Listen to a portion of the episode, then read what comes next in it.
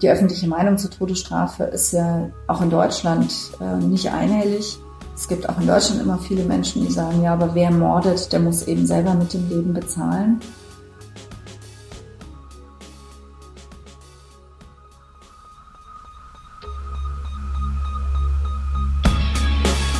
In guter Verfassung. Der Grundgesetz-Podcast.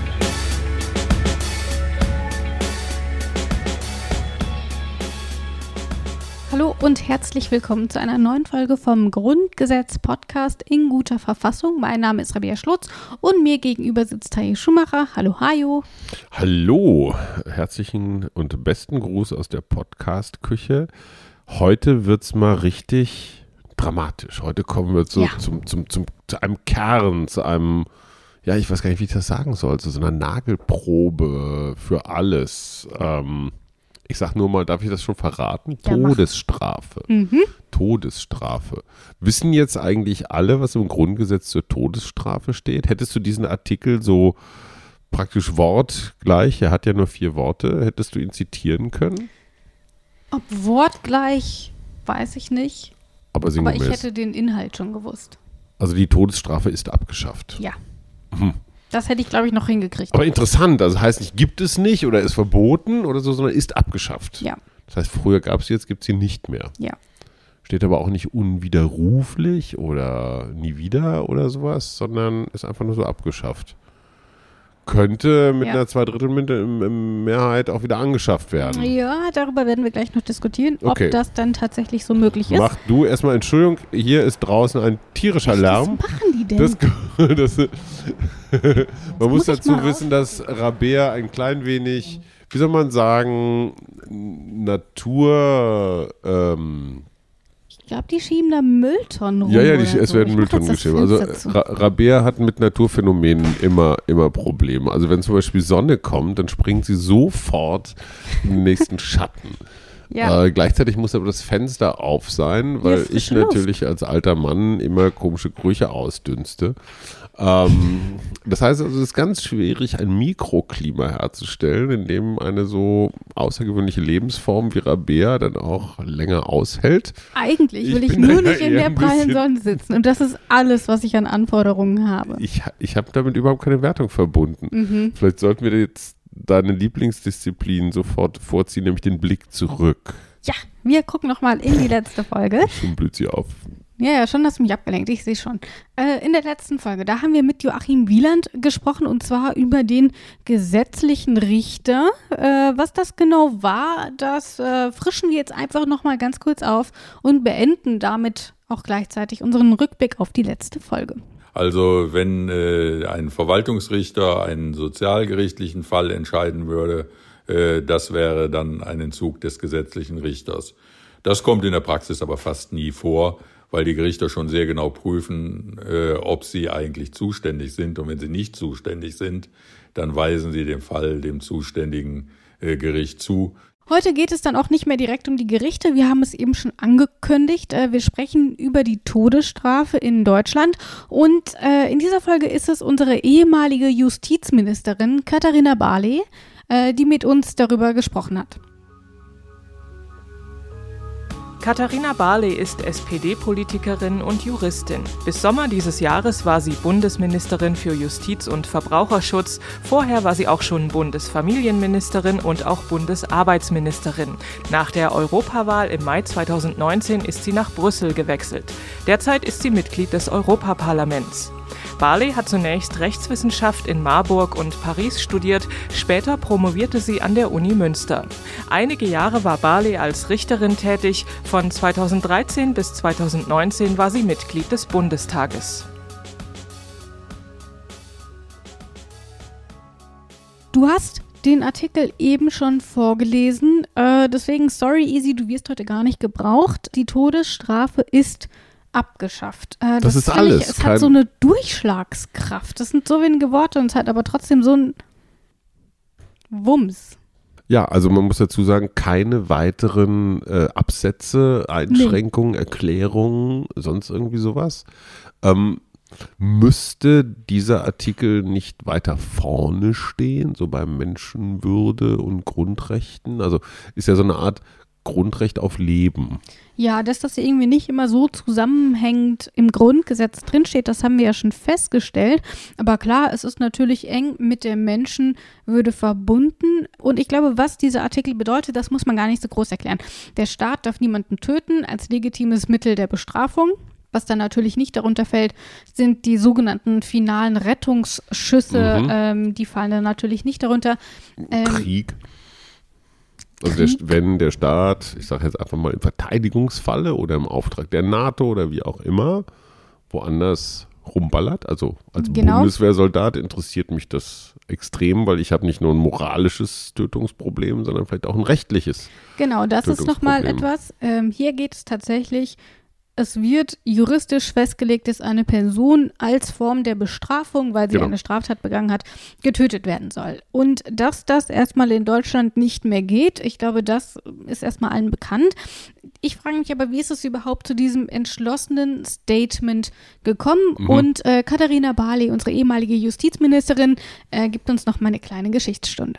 Also die deutsche Geschichte, was die Todesstrafe betrifft, ist tatsächlich äh, wechselhaft. Also 1849, die Paulskirchenverfassung hatte die Todesstrafe schon mal abgeschafft. Allerdings gab es ja dann die Revolution 1848, 49 und das wurde nicht wirksam. Und dann danach, also sowohl im Kaiserreich als auch in der Weimarer Republik, ähm, gab es die Todesstrafe.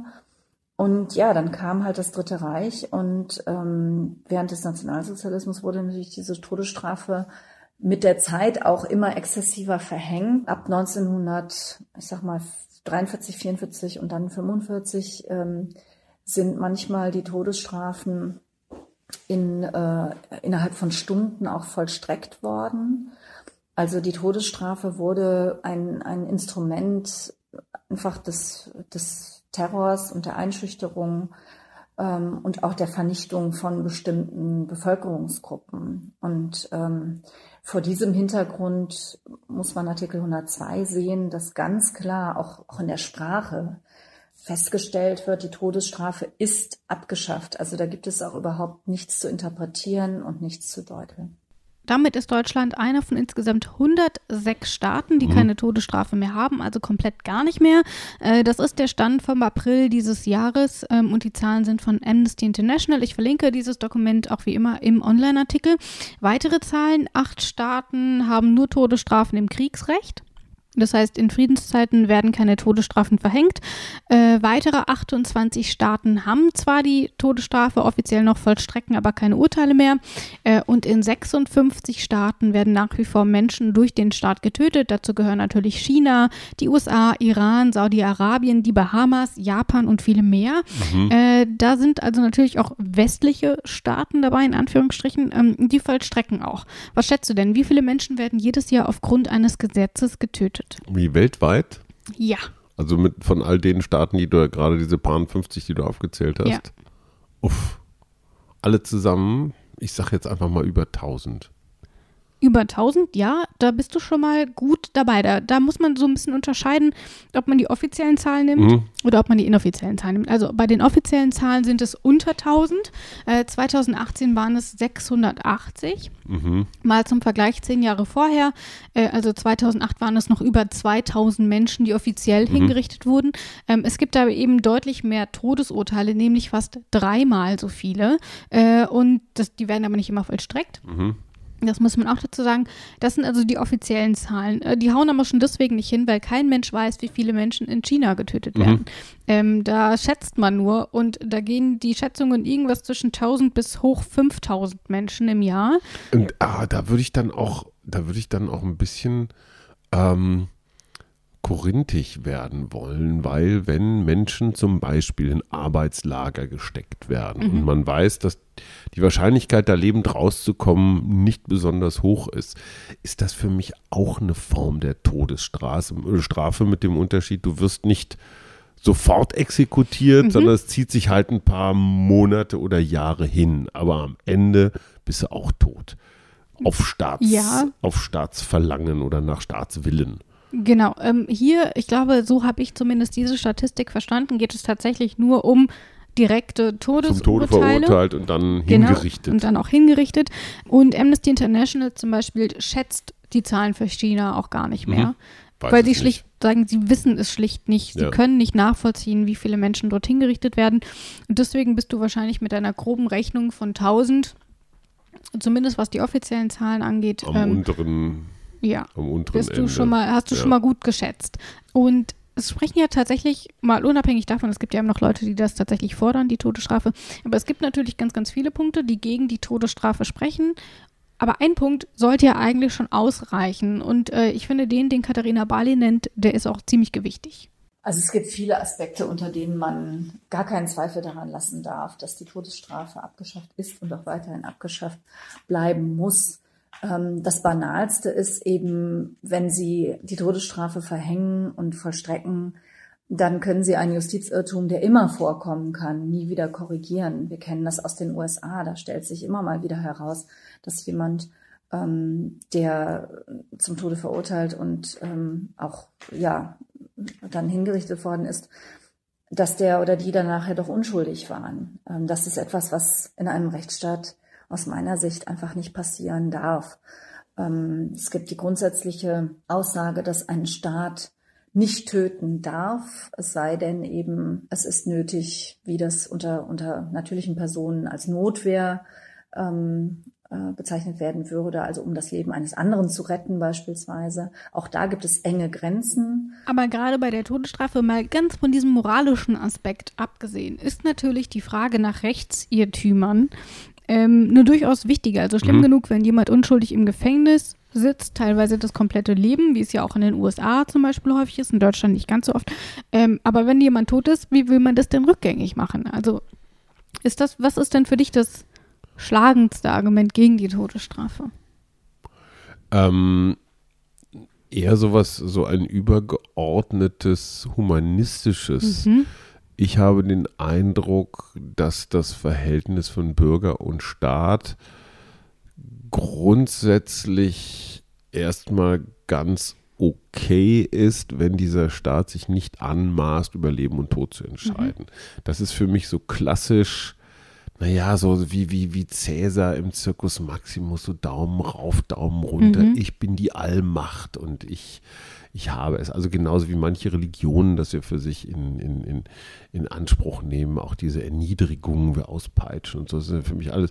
Für mich zeigt das ein Verhältnis, ein Selbstverständnis eines Staates im Umgang mit seinen Bürgern. Und insofern ist die Todesstrafe es geht jetzt nicht nur um das tatsächliche Exekutieren, sondern auch um die grundsätzliche Haltung dazu. Und ein Staat, der sagt, wir verzichten auf die Todesstrafe, kann kein ganz super schlechter Staat sein. Und wenn man sich die anguckt oder die Mehrzahl derer, die die Todesstrafe noch in ihren Verfassungen haben, äh, da kommen wir dann irgendwann sicherlich auch zu dem Sonderfall USA. Also viele von denen sind ja eher so autokratische, patriarchische, hierarchische Konstrukte. Also ob das jetzt Saudi-Arabien, wie ist es eigentlich in Russland? Blöde Frage. Ist, ist Hm, Müsste ich Russland in, in deiner. Liste? Ich glaube, es gibt ein Moratorium. okay, also genau. das habe so- ich, glaube ich, irgendwo gelesen, ich- als es um Europa ging. Ja. So. Also das ist für mich eher mal so eine, wie gesagt, philosophisch-humanistische Frage. Natürlich klar, das allernase, alle, klar, das allernaheliegendste, der Justizirrtum, äh, sowieso brutal. Wir müssen das auch mal so ein bisschen historisch sehen. Erst mit der Aufklärung und Kant und äh, ähm, dem, dem totalen Perspektivwechsel, nicht das Göttliche äh, in, in die Mitte aller Betrachtungen zu stellen, sondern das Individuum. Damit ist natürlich auch das menschliche Leben auf einmal zu einer sehr viel größeren Bedeutung gelangt. Ja, also wenn das, wenn wir praktisch die ganze Welt aus vom Individuum des Menschen aussehen, dann ist jeder was Besonderes und darf deswegen auch nicht ohne weiteres ähm, ums Leben gebracht werden. Im Mittelalter oder so, naja, pf, Menschenleben, das war im Zweifel, Zweifelsfall auch nicht mehr wert als ein, das Leben eines Stück Viehs oder sowas. Gehen wir noch weiter zurück, wenn wir uns äh, mal bei den Römern umschauen, wo Straftäter einfach zur Belustigung dann in die Arena geschickt wurden. Genau. Und den Ähm, Löwen zum Fraß vorgeworfen Ja, oder genau. so. Also Wo es dann auch unterschiedliche. Klassen gab, ne? die Mhm. Unfreien, die Sklaven und, und, und. Ähm, insofern ist praktisch das Abschaffen der Todesstrafe geht einher mit einem aufgeklärten äh, Weltbild. Äh, das wir seit Immanuel Kant oder Spinoza oder Descartes, wem noch immer man da als Ursprung Mhm. äh, formuliert, ähm, haben, haben sollten. Und da Haben sind wir, sollten da glaub sind wir wieder der bei den USA, ne, wo du, Ja. wo du, wo du äh, auf der einen Seite ein hoch, hoch, hoch kultiviertes Land mit den besten Universitäten und den schlauesten Denkern und, und, und. Und auf der anderen Seite dann auch tatsächlich noch so im vorjuristischen Cowboy-Stadium 43 verhaftet. Menschen wurden im vergangenen Jahr in den USA hingerichtet. 43. Ja. Was wahrscheinlich in, in, gemessen mit der Anzahl der Leute, die tatsächlich in diesen Todestrakten sitzen, sehr, sehr wenige Menschen sind. Und das finde ich ein Aspekt, der, der, den gilt es ja auch nochmal zu bedenken. Du weißt, du bist zum Tode verurteilt, du hast vielleicht auch schon mehrere Gnadengesuche gestellt. Und dann wirst du da über Jahre in, in, in, in Death Row, so Teilweise heißt es, glaube ich, oder Jahrzehnte. Jahrzehnte. Ja. Was ein scheiß Leben. Also ich meine, eingeknastet zu sein, ist ja ohnehin schon mal nicht das Angenehmste, aber dann das Gefühl, so jederzeit kann es an die Tür klopfen und da kommen dann die Jungs und dann bist du irgendwo festgeschnallt und kriegst du eine Spritze und dann wirkt die nicht richtig und dann zappelst du erst nochmal eine Ja. Weile und huah. Ähm, das ist ja auch was, darüber haben wir zum Beispiel ja schon bei der lebenslänglichen Haft Ja. gesprochen. Die gibt es so in Deutschland nicht. Nach 15 Jahren haben wir eine erneute Haftprüfung, Ja. äh, die sich natürlich auch auf die Menschenwürde zurückführen lässt, weil zu wissen, ich komme hier nie wieder raus, das wäre menschenunwürdig. Und dieses Mhm. Ich komme nie wieder raus und ich weiß nicht, wann ich getötet werde. Das ist ja nochmal eine ganz andere Form dieser, dieser ähm, menschenunwürdigen. Folter. Ja, Psychofolter. So, und jetzt kommt der kleine Teufel in mir zum Vorschein und Mhm. gräbt sich so raus und sagt, was ist eigentlich mit Menschen, die wirklich dauernd immer ganz böse sind? Ja. Also der Klassiker, der, der, der Kindsmörder, der Serienvergewaltiger und Umbringer, wo sämtliche Psychologen sagen, tja, also der ist so schief verdrahtet, äh, den kriegen wir nie wieder auf die ordentliche Bahn. Es gibt ja, ich sag mal, diese Hochsicherheitstrakte, wo irgendwelche Hannibal Lecters sitzen äh, und die wissen womöglich sogar selber, dass wenn sie jemals wieder in Freiheit kommen, das Erste, was sie machen, ist irgendwem die Halsschlagader durchzubeißen. Könnte man jetzt mal so ganz praktisch sagen, ähm, solche Monstren auf Kosten der Gemeinschaft jetzt jahrzehntelang irgendwo wegzusperren, was ja auch nicht besonders angenehm ist, wollen wir uns da nicht allen das Elend ersparen und den kostengünstigen Effizienz darf man ja nie unterschätzen als Argument, den einfachsten Weg gehen und den dann einfach sanft mit einer kleinen Ober Überdosis Opiaten ins Jenseits befördern. Und damit greifst du, du sagst das jetzt hier nur so als Ideenbeispiel, aber damit greifst du ja tatsächlich Argumente auf, die in dieser, in dieser Debatte um die Todesstrafe immer wieder hervorgebracht Genau. werden. Das ist eben insbesondere bei Sexualstraftätern, bei Mördern etc., wo immer Alles, nach härteren Strafen zu tun hat. Genau, da werden immer wieder härtere Strafen gefordert und ich finde, dort zeigt sich dann noch so ein bisschen, wie dünn dieser Balanceakt ist, Absolut. weil ich bin immer wieder überrascht, wie viele Leute auch in Deutschland immer wieder die Wiedereinführung der Todesstrafe fordern und das teils bei auch sehr banalen Mhm. ähm, Delikten. Autos anzünden. Sowas. Also, das, also nicht, dass das banal im Sinne von Es gibt ja ein Argument und ich weiß nicht ganz genau, wie da der letzte Studienstand Mhm. ist, aber Abschreckung. funktioniert also, null. Sagst du, funktioniert null. Guck dir die USA an. Dort gibt es oder andere Staaten, in denen es die Todesstrafe Okay. gibt. Dort gibt es die Todesstrafe Naja, und die Leute be- Du weißt begehen nicht, ob es trotzdem ohne Morde. schlimmer wäre, aber okay. Ähm, auch das ist ein, ist ein komisches Argument. Ich muss den einen umbringen, um die anderen abzuschrecken. Das ist auch wieder so das, die mittelalterliche Argumentation. Ne? Du lässt die Leichen irgendwo so gut sichtbar für alle auf dem Hügel Bisschen zu baumeln, viel Game of Thrones geguckt auch. da, damit, damit die anderen das nicht, nicht tun. Genau, und das ist der eine Angst. Aspekt. Und man muss aber natürlich auch bedenken, wie das deutsche Strafsystem aufgebaut ist. Also das, die Strafen in Deutschland sind ja immer noch an der Resozialisierung Mhm, orientiert und eben nicht auf Rache. Ähm, und ich glaube, das ist etwas, was gerne ja, vielleicht nicht verwechselt, aber gerne ignoriert wird, wenn es eben darum geht, ja, aber der hat das doch verdient. Ich erinnere mich noch, dass das bei Breivik zum Beispiel gefordert Mhm, wurde, genau. äh, dass ihm gesagt wurde, der hat überhaupt keine Rechte mehr und ähm, das finde ich bei jedem Attentäter, ne? ja, der, genau. Der, dass gesagt wird, wieso, wieso klagt er denn jetzt ähm, auch noch vor Gericht für bessere Haftbedingungen? Der hat seine Rechte verwirkt. Und ich finde, das ist halt ganz, ganz schwierig, weil dann steht halt so ein Rechtsstaat und auch äh, das Grundgesetz auf sehr, sehr wackeligen Füßen. Und wenn das immer mal irgendwie so ein paar Leute auf Facebook fordern, dann kann man da vielleicht noch gezielt drüber wegsehen. Aber auch Katharina Balli sagt, dass die öffentliche Meinung da nicht ganz so einig ist, wie wir es jetzt vielleicht auch in unserer Hauptstadt Bubble gerne hätten. Die öffentliche Meinung zur Todesstrafe ist ja auch in Deutschland äh, nicht einhellig. Es gibt auch in Deutschland immer viele Menschen, die sagen, ja, aber wer mordet, der muss eben selber mit dem Leben bezahlen. Ähm, aber der, der Sinn von Strafe ist eben nicht Rache und darf es auch nicht sein und darf es auch nicht sein. Und ich finde, dort sagt sie irgendwie nochmal was, was ich ganz, ganz wichtig auch finde und wofür dieser Artikel 102 auch steht. Sie, sie, sie sagt das jetzt so. Ja, ich finde, das darf ist, das ist sein. eines Rechtsstaates welcher, unwürdig. Ja, aber jetzt kommen wieder so, jetzt kommen wieder so, ich sag mal, geschmäcklerische Argumente mit würdig und unwürdig und darf nicht sein. Also, aber warum eigentlich nicht? Was spricht gegen Rache? Was spricht gegen ja, ist Strafe nicht was anderes? Äh, ist, ist, ist, Strafe nicht letztendlich auch Rache, Wiedergutmachung, die Opfer, an die viel zu wenig gedacht wird? Ist nicht da ja, auch gut, sowas aber wie hast Genugtuung? du wirklich das Gefühl, dass die Ermordung des Täters eine Wiedergutmachung für die Opfer ist? Also, das holt niemanden zurück? Ja. Das lindert, glaube ich, auch nicht den Schmerz. Mag ja. individuell verschieden sein, gebe ich ja zu. Ja. Ähm, aber wir müssen hier ja immer noch davon ausgehen, dass es hier um staatliche Handlungen geht. Und der Staat als solcher muss recht natürlich. Nicht. Der Staat recht nicht. Ja, genau, da hast du recht. Und ich finde, das ist eine, eine ganz, ganz große Errungenschaft auch der zivilisierten ähm, Welt der Aufklärung, dass man eben sagt, ja, ich mag den zwar persönlich ganz, ganz furchtbar finden und der hat vielleicht ganz, ganz grausame Dinge gemacht, aber mhm. die Menschenwürde gilt nun mal auch für solche Leute. Ähm, und deswegen finde ich das ganz gut, dass auch immer mehr Länder, also die Zahl der Länder, die sich gegen die Todesstrafe aussprechen ähm, und sie auch verbannen, die wächst, äh, was glaube ich ein gutes Zeichen ist. Blöde Zwischenfrage. Gibt es eigentlich auch Länder, die die Todesstrafe wieder einführen? Ha. Also, Dazu habe ich in der Statistik tatsächlich ich, nichts ich, gefunden. Ich, ich frage ich frag für einen Freund, also ich weiß es nicht. Ich weiß ähm, es auch nicht, also ehrlich also gesagt. Gibt es eine Art Renaissance der Todesstrafe? Das glaube ich wiederum nicht. Ja.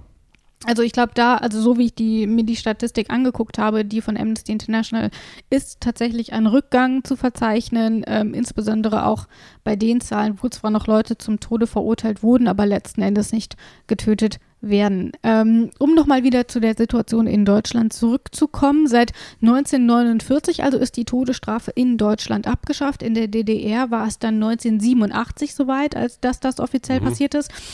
Und trotzdem wurden am 7. Juni 51, mhm. also zwei Jahre später, noch einmal Hinrichtungen in Deutschland vorgenommen. Adolf Hitler selbst hat schon in der Justizvollzugsanstalt Landsberg am Lech gesessen. Einige Kilometer südwestlich von München ist damals, Anfang der 20er Jahre, seine Hassschrift Mein Kampf entstanden. Während der Nazi-Herrschaft wird das Gefängnis überwiegend dafür genutzt, politische Gegner und Widerstandskämpfer wegzusperren. Mehr als 20 Jahre später verbüßen hier dann allerdings zahlreiche Nationalsozialisten ihre Haftstrafen. Viele von ihnen im Todestrakt.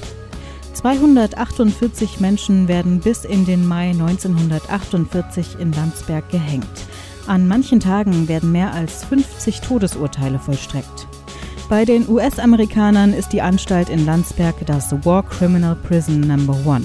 Verurteilte aus den Dachauer und den Nürnberger Prozessen verbüßen hier ihre Haftstrafe oder verbringen in den dunklen Zellen ihre letzten Stunden. Zunächst kommt es zu einem Exekutionsstopp.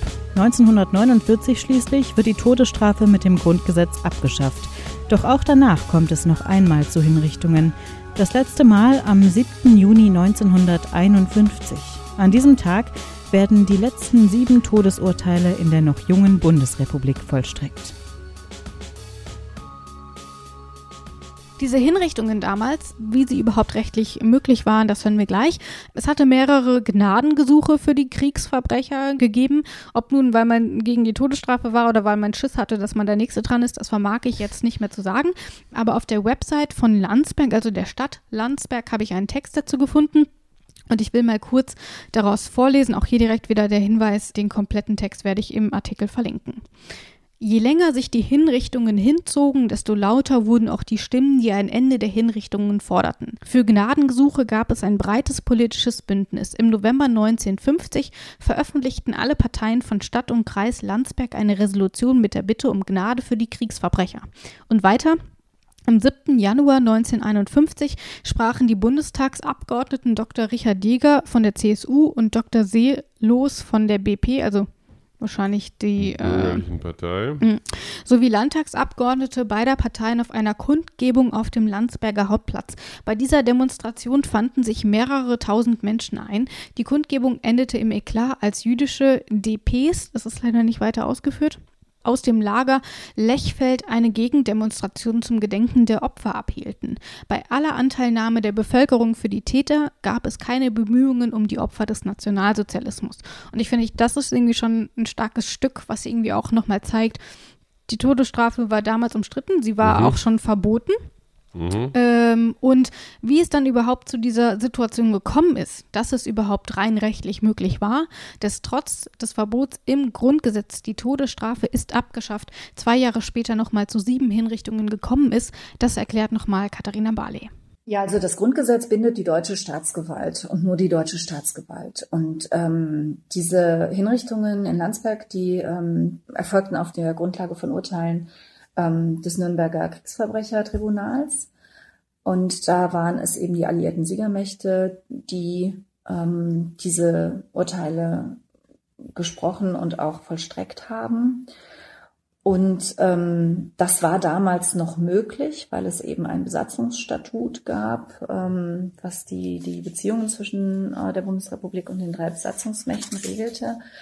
Und für eine gewisse Zeit bis äh, 1951, äh, 52, da behielten sich die Alliierten in diesem Besatzungsstatut eben vor, Regierungsgewalt auch in Deutschland auszuüben. Und darunter fiel eben auch die Befugnis, äh, Gerichtsverhandlungen vorzunehmen und auch die Urteile zu vollstrecken. Das hatte was damit zu tun, und damit lagen die Alliierten leider nicht ganz falsch, dass sie vermuteten, die Deutschen würden die Nazi-Verbrechen wahrscheinlich eher weniger zurückhaltend, äh, vielleicht auch gar nicht verfolgen, äh, insbesondere bezüglich der Richterinnen und Richter, die sich in der Nazizeit schuldig gemacht haben, ist das ja auch richtig. Da wurde ja kein einziger am Ende verurteilt. Das ist natürlich lange Vergangenheit. Ähm, es gibt dieses Besatzungsstatut nicht mehr. Ähm, das ist schon 1955 ähm, obsolet geworden und die allerletzten Reste, äh, wo die Alliierten noch ähm, Rechte in Deutschland hatten, souveräne Rechte, die wurden mit dem 2 plus 4 Vertrag 1990 beendet. Tja, Das finde ich nochmal ganz interessant. historische Sondersituation. Ne? Absolut. Ähm, aber das zeigt ja eben auch nochmal, dass selbst hätte Deutschland ähm, die Nazi-Verbrecher, die Kriegsverbrecher ähm, deutlich stringenter verfolgt, als es dann letzten Endes in der BRD der Fall war, selbst dann wären sie halt zu Haftstrafen verurteilt worden und eben nicht zum Tode. Das war aber dann eben zu diesem Zeitpunkt noch möglich und äh, das war dann aber auch die letzten, das waren die letzten Hinrichtungen in Deutschland. Und ich glaube, in der DDR waren die letzten Hinrichtungen, ich glaube, es war 82, auf jeden Fall sowas Mhm. um den Dreh. Ich würde mich jetzt nicht auf dieses Jahr festlegen, aber ich meine, dass das richtig war. Dann schauen wir uns doch nochmal die Situation an, wie sie heute ist. Ähm, über die Bundesrepublik haben wir schon gesprochen, ähm, aber die Bundesrepublik ist ja auch Teil der Europäischen Union. Mhm. Und ich habe mal geschaut, wie sich eigentlich die Europäische Union, die ja doch aus sehr unterschiedlichen äh, Ländern und dadurch auch aus unterschiedlichen Kulturen besteht, wie die sich dazu positioniert. Und da habe ich Folgendes gefunden, die äh, haben dort mehrere Punkte aufgezählt. Zum Beispiel verbietet die Europäische Union den Handel mit Gütern, die zur Vollstreckung der Todesstrafe oder zur Folter verwendet werden können. Mhm. Ich stelle mir da zum Beispiel Medikamente vor. Klar. Ähm, das war ja auch Ja, in den USA dann elektrischer Stuhl. großer, genau sowas. Ich weiß nicht, ob heute noch Leute mit einem elektrischen Stuhl hingerichtet werden. Stimmt. Auf jeden Fall, wie gesagt, Medikamentencocktail kann ich mir da gut vorstellen. Sie Wobei, nutzt, das ist natürlich, den kannst du dir immer aus irgendwas mixen, ne? Aber, aber die EU möchte sich erstmal nicht daran ja, ist beteiligen. ja auch in Ordnung. Äh, Sie nutzt die Handelspolitik als Instrument, um die Einhaltung der Menschenrechte zu fördern. Sie unterstützt zivilgesellschaftliche Organisationen in an der Todesstrafe festhaltenden Staaten, die Bewusstsein schaffen sowie die Lage beobachten und dokumentieren. Als beobachtendes Mitglied in den Vereinten Nationen ist die Europäische Union ein ausdrücklicher Befürworter aller Aktionen, die der Abschaffung der Todesstrafe dienen. Und letzter Punkt. Das Europäische Parlament veranstaltet Debatten und verabschiedet Entschließungen, um die Handlungen der Länder, die die Todesstrafe immer noch anwenden, zu verurteilen. In einer 2015 verabschiedeten Entschließung verurteilt das Parlament insbesondere, dass die Todesstrafe zwecks Unterdrückung der Opposition oder wegen der religiösen Überzeugung Homosexualität oder Ehebruch verhängt wird. Das sind natürlich alles Bereiche. Die Europäische Union hat natürlich in anderen Ländern da kann die nur auf diplomatischem Wege mhm. in, in, solcher Form eben etwas ausrichten. Aber bei sich selbst ähm, kann die Europäische Union natürlich nochmal andere Maßstabe setzen und das tut sie auch. Also das EU-Recht stellt die Abschaffung der Todesstrafe nicht in Frage, ähm, sondern in Artikel 2 Absatz 2 der Grundrechtecharta der Europäischen Union steht auch, niemand darf zur Todesstrafe verurteilt oder hingerichtet werden. Es ist sogar Aufnahmebedingung für neue Mitgliedstaaten in der Union, dass eine Abschaffung der Todesstrafe, vollständige Abschaffung der Todesstrafe ähm, Bedingung ist. Also ohne Abschaffung der Todesstrafe keine Mitgliedschaft in der Europäischen Union. Und tatsächlich ist es so, dass in Europa nur noch äh, Weißrussland, also auf dem Kontinent Europa, nur noch Weißrussland die Todesstrafe hat. Ähm, aber die sind ja auch nicht Mitglied der Europäischen Union. Würden sie das aber werden wollen, dann müssten sie zunächst die Todesstrafe abschaffen. Mhm. Genau. Und damit sind wir auch schon bei meiner letzten Frage angelangt. Wir haben ganz am Anfang schon mal darüber gesprochen, wie es denn eigentlich damit aussieht, die Todesstrafe abzuschaffen. Mhm. Zweidrittelmehrheit. Und ich erinnere mich jetzt erstmal an die Ewigkeitsklausel aus Artikel 79. Mhm. Dort stand äh, dieser Artikel 102 erstmal mhm. nicht explizit drin. Und da stelle ich mir natürlich die Frage, wir haben schon so, so ein bisschen über die Menschenwürde gesprochen. Wir sprechen immer wieder in diesem Podcast darüber, ähm, wie verschränkt die jeweiligen Rechte mhm. und Artikel miteinander sind. Und ich finde, das ist so ein Beispiel, da könnte ich mir das gut vorstellen, dass die Todesstrafe eben aufgrund dieser Menschenwürde, die wir hier mhm. haben, eben nicht abschaffbar wäre, obwohl sie eben hier in diesem Artikel 79 nicht explizit genannt ist. Ob ich damit richtig liege und wie sich die Todesstrafe mit der Ewigkeitsklausel verhält, das lassen wir doch einfach nochmal Katharina Barley erklären. Auf jeden Sie Fall, da brauchen wir eine Fachfrauenstimme. Ja, genau. Naja, wir haben in Artikel 79.3 Grundgesetz, also 79 Absatz 3 Grundgesetz, die sogenannte Ewigkeitsgarantie. Also es gibt bestimmte ähm, Regelungen im Grundgesetz, die noch nicht einmal mit Zweidrittelmehrheit geändert werden dürfen. Ähm, das sind äh, die Grundsätze, die in Artikel 1 und in Artikel 20 ähm, zugrunde gelegt sind. Ähm, nun ist es so, dass äh, die, das Verbot der Todesstrafe ganz, ganz eng mit äh, der Menschenwürde auch verknüpft ist. Und ähm, da müsste man dann eben drüber sprechen, ob äh, damit die in Artikel 1 niedergelegten Grundsätze äh, berührt werden durch so eine Abschaffung. Aber ähm, sie sagt, und das finde ich interessant, da müsste dann drüber geredet werden, genau. ob Würde, also Artikel 1 und Artikel 102 irgendwie so verschränkt sind. Es bleibt das Geheimnis der Eltern des Grundgesetzes, warum sie nicht die Todesstrafe beziehungsweise irgendwas mhm. Sinngemäßes gleich irgendwo in den ersten Artikeln untergebracht haben. Ja. Und warum das jetzt hier nochmal so weiter hinten in diesem ganzen Richtergesetz, äh, Gerichtskomplex steht. Ja, ist halt Teil der Rechtsprechung.